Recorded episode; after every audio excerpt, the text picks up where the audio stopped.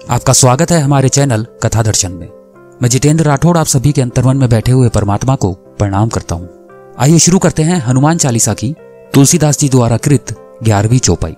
लाए सजीवन लखन जी आवे, श्री रघुवीर हर्ष उड़लाए यह हनुमान जी, आपने संजीवनी बूटी लाकर लक्ष्मण जी को जीवित कर दिया, जिससे श्री रघुवीर ने हर्षित होकर आपको अपने हृदय से लगा लिया।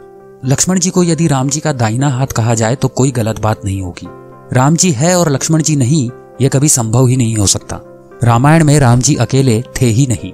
जिस प्रकार मनुष्य के साथ उसकी छाया का होना निश्चित है, उसी प्रकार राम जी के आते ही लक्ष्मण जी का आना अनिवार्य है।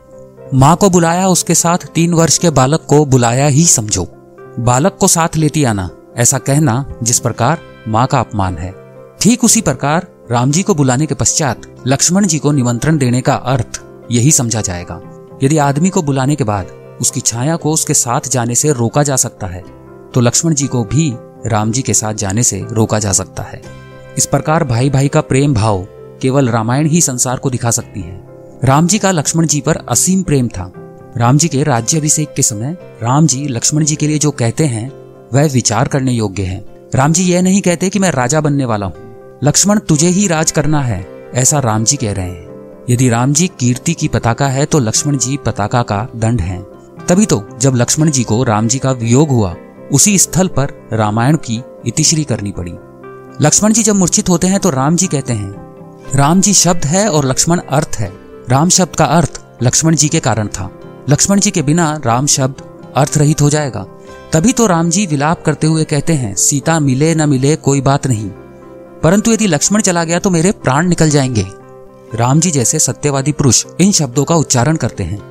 वास्तव में देखा जाए तो राम जी कौशल्या जी के पुत्र और लक्ष्मण जी सुमित्रा जी के पुत्र हैं। फिर भी राम जी भाई शब्द का प्रयोग करते हैं। यही बात दोनों के संबंधों की विशिष्टता समझाती है। लक्ष्मण जी जब राम जी के साथ वन गमन के लिए निकले तो अपनी पत्नी उर्मिला जी को केवल, मैं जाता हूँ, इतना कहकर ही चल पड़े। मैं जाऊँ या ना जाऊँ, ये पूछा तक नहीं। पत्नी की राय तो लेनी चाहिए थी, परंतु नहीं ली। पति कर्तव्य का विचार ही नहीं किया। जहाँ राम जी का संबंध आ गया, वहाँ उन्हें दूसरी कोई बात सूझती ही नहीं थी। धन्य है उर्मिला जी और धन्य है लक्ष्मण जी। धन्य है वह उर्मिला जी, जिसने अपना व्यक्तित्व पति में एक रस कर डाला।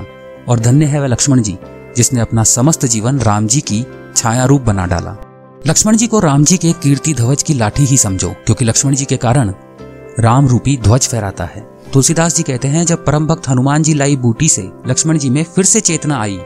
उस वक्त श्री राम का मन हनुमान और लक्ष्मण जी के लिए हर्षित हो गया। बूटी लाते समय क्यों लगा हनुमान जी को राम नाम का तीर? जब हनुमान जी अपने हाथों में पर्वत लेकर अयोध्या को पार कर रहे थे, तब वे घायल हो गए थे। जैसा कि वह अयोध्या को पार कर रहे थे, तब राम के छोटे भाई भरत ने उन्हें देखा और मान लिया कि कुछ असुर इस पर्वत से अयोध्या पर हमला करने वाले हैं। भरत ने तब राम का नाम लेकर एक तीर चलाया, जो राम के नाम से उत्कीर्ण किया गया था। हनुमान जी ने इस तीर को नहीं रोका, क्योंकि उस पर राम का नाम लिखा था। वह तीर उनके पैर को घायल करता हुआ निकल गया।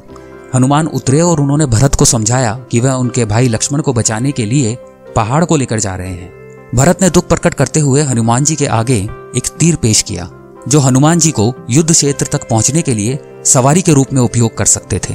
लेकिन हनुमान जी ने प्रस्ताव को अस्वीकार कर दिया और उड़ान भरी और उन्होंने घायल पैर के साथ अपनी यात्रा जारी रखी।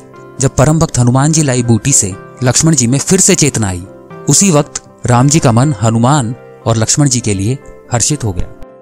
हनुमान चालीसा के बारहवीं चौपाई में श्री तुलसीदास जी हनुमान जी को भरत के जैसे अपना भाई बताते हैं।